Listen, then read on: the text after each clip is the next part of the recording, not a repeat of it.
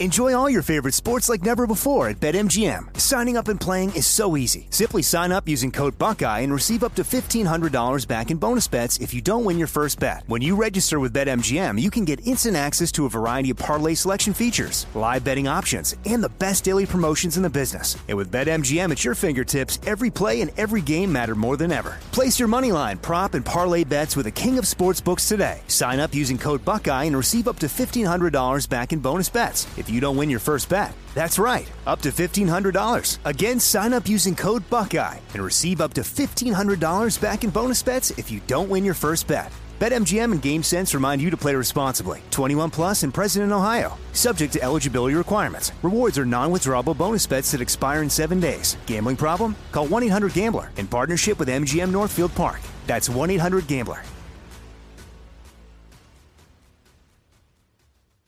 You know you've got a comeback in you. When you take the next step, you're going to make it count for your career, for your family, for your life. You can earn a degree you're proud of with Purdue Global. Purdue Global is backed by Purdue University, one of the nation's most respected and innovative public universities. This is your chance. This is your opportunity. This is your comeback. Purdue Global, Purdue's online university for working adults. Start your comeback today at purdueglobal.edu. When you buy Kroger brand products, you feel like you're winning.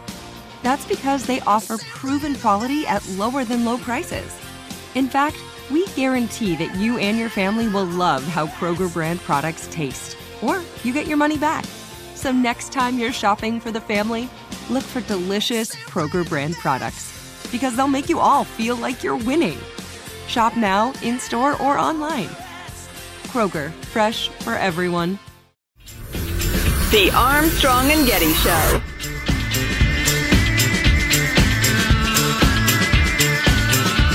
This is a very. I'm sorry. Go ahead. Please. No, no, that's all. As we await for the records from the National Archives, are you absolutely certain? Are you absolutely positive there is no record of any complaint by Tara Reade against you? I am absolutely positive that no one that I'm aware of ever has been made aware of any complaint, a formal complaint made by or a complaint by Tara Reade against me at the time this allegedly happened 27 years ago or until the, I announced for pre- well, it was I guess it was in April or May of this year. Woo! So that's from Joe Biden this morning. Now he did it at some point. He opened with he unequivocally stated that did this never happened. He never uh, uh, raped or whatever you want to call it. This woman, Tara Reade. Uh, I said to Sean though, we might as well play the embarrassing Biden clip, and Sean said, Sean said you're going to have to be more specific. but um, uh, I picked out the one where he sounded the worst, but mostly it was fine. It was Joe Biden saying, "No, I never did this. Uh, I didn't do anything like this. I've never done anything like this." There's no complaint, blah, blah, blah. And we're thinking it's over. Lanhee J. Chen is the David and Diane Steffy Research Fellow at the Hoover Institution, Director of Domestic Policy Studies at Stanford University, and joins us now. Lon He, how are you, sir? I am fine. How are you, gentlemen? We're we're great. Uh, you know, all things considered. So, do you think the uh, Joe Biden uh, sexual assault thing is more or less uh, over? Um, I, you know, I, I don't know, uh, and I say I don't know because the the Democratic Party and where it is now uh, is very different than where the Democratic Party was when Joe Biden spent most of his time in politics. And what I mean by that is the the elements of the far left that have essentially occupied the party, and we saw this during during the presidential primary. Uh, I, I think are going to continue to push Biden. They're going to continue to push him on this. And while under ordinary circumstances, an interview like that would have would have kind of lanced the boil, I'm just not so sure that folks are going to be willing to let go of this um, at, at this point.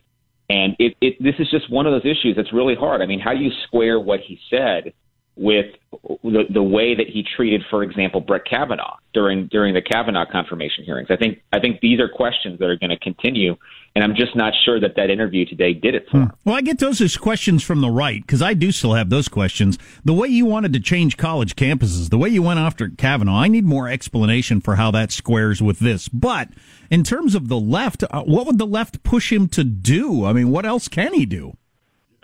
Well, I, I, I think you know you saw this with the Washington Post editorial board saying he, he ought to release his papers, make make them completely open, the ones that are that are that are held at the University of Delaware. Um, I think more questions will arise. There's some dispute, for example, over whether in fact the National Archives is the place where a complaint from his Senate uh, time would be would be held. I think that's that's a question. Yeah, he said no personnel stuff would be in those archives that people are demanding opening, so there's just no point. Yeah, but but you know, I think that's not going to be satisfactory to some. You know, particularly, and, and here's where the thing on the left comes to play because I think on the left, you know, there there, there are some who are agitating and saying, look, you know, is there more there? We cannot have a, a nominee of our party who the nominee of the Democratic Party that is who who is tainted by this kind of thing and, and they want to know more. Now that may just be a, a way of them trying to, to get Biden out, which is highly, highly uh. improbable now. But my point is simply that I just think that, that the agitation among some quarters of the left is going to continue to dog his campaign. So, yeah, I'm reminded of the quote from Orwell that we more or less started the show with this morning, in which he's talking in 1984 about the the reason you acquire power is for power. Power is the goal. And if the AOC crowd can get rid of the last vestige of the old moderate Democrat crowd, they don't care if they lose to Trump in the doing of that. In the same way that, like your dispatch anti-Trump Republicans, they're more than willing to lose to Biden to get rid of Trump.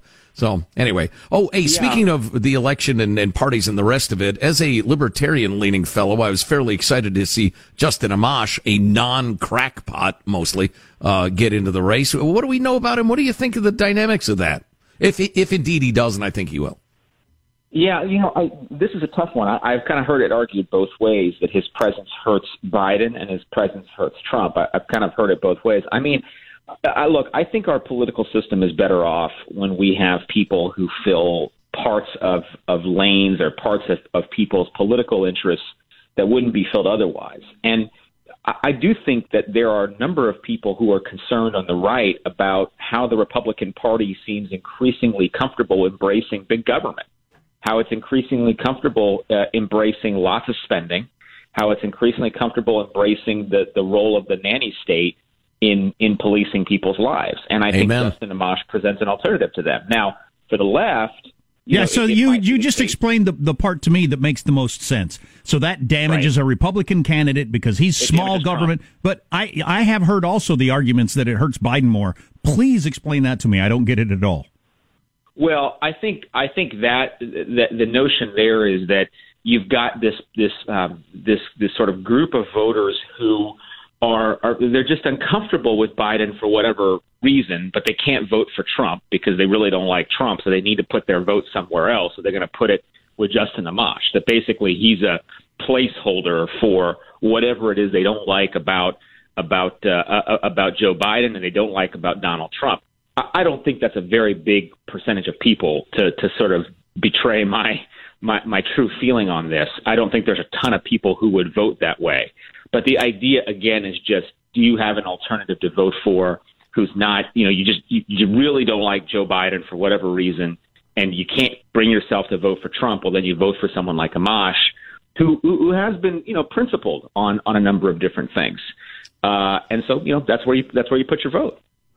Hey, Jack, do you mind if we do a minute? I know we've been talking about this a lot, but it's always great to talk to Lanhee Chen of the Hoover Institution, Stanford University, and get your point of view, Lanhee. Let's talk a little bit about civil liberties and the COVID response. What's your take on what's happening these days? Well, people are understandably uh, uncomfortable with the idea, for example, of tech companies like you know Apple and Facebook having more control over personal data that could be used at some point down the road for, for, for the gain of those companies. It'd be one thing if you said, look, we're going to use the data to geolocate people to, to ensure we're not spreading coronavirus. That's one thing. But I think people are, are nervous because the tech companies in particular have been shown to not be trustworthy.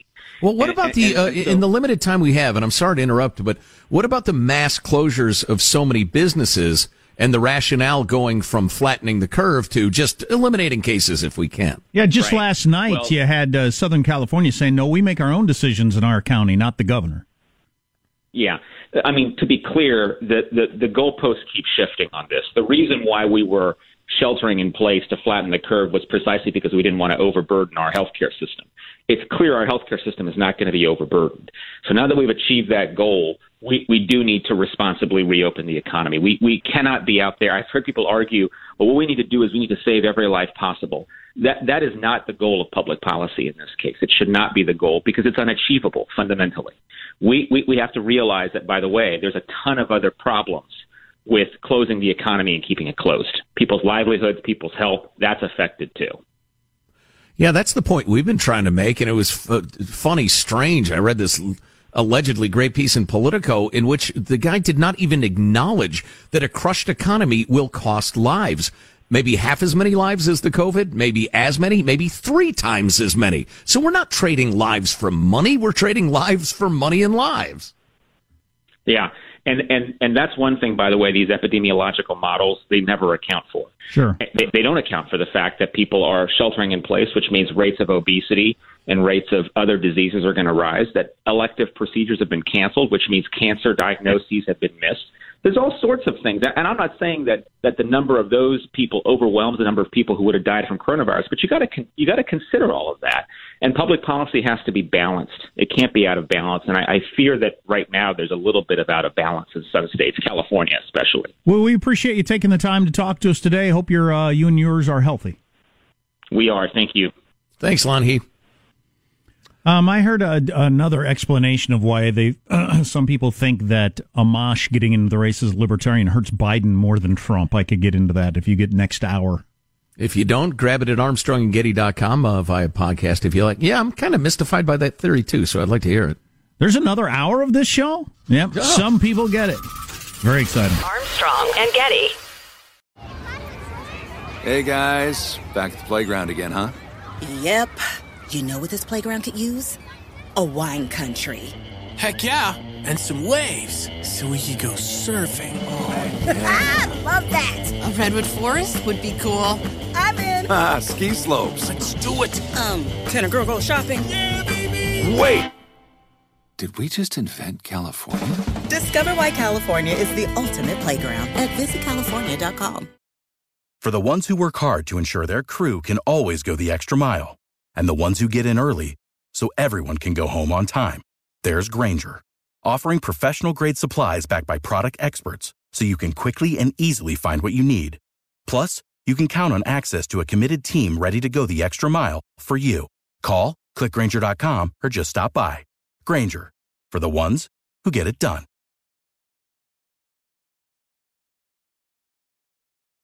You know that feeling when you walk into your home, take a deep breath, and feel new? Well, that's what it's like to use Clorox Scentiva. Because Clorox Scentiva smells like coconut, cleans like Clorox, and feels like energy. It'll elevate any cleaning routine to not just clean, but also make every room smell like a tropical coconut getaway. Discover how Clorox Scentiva's powerful clean and refreshing scents can transform your space. Get yours in coconut or other fabulous scents at a nearby retail store.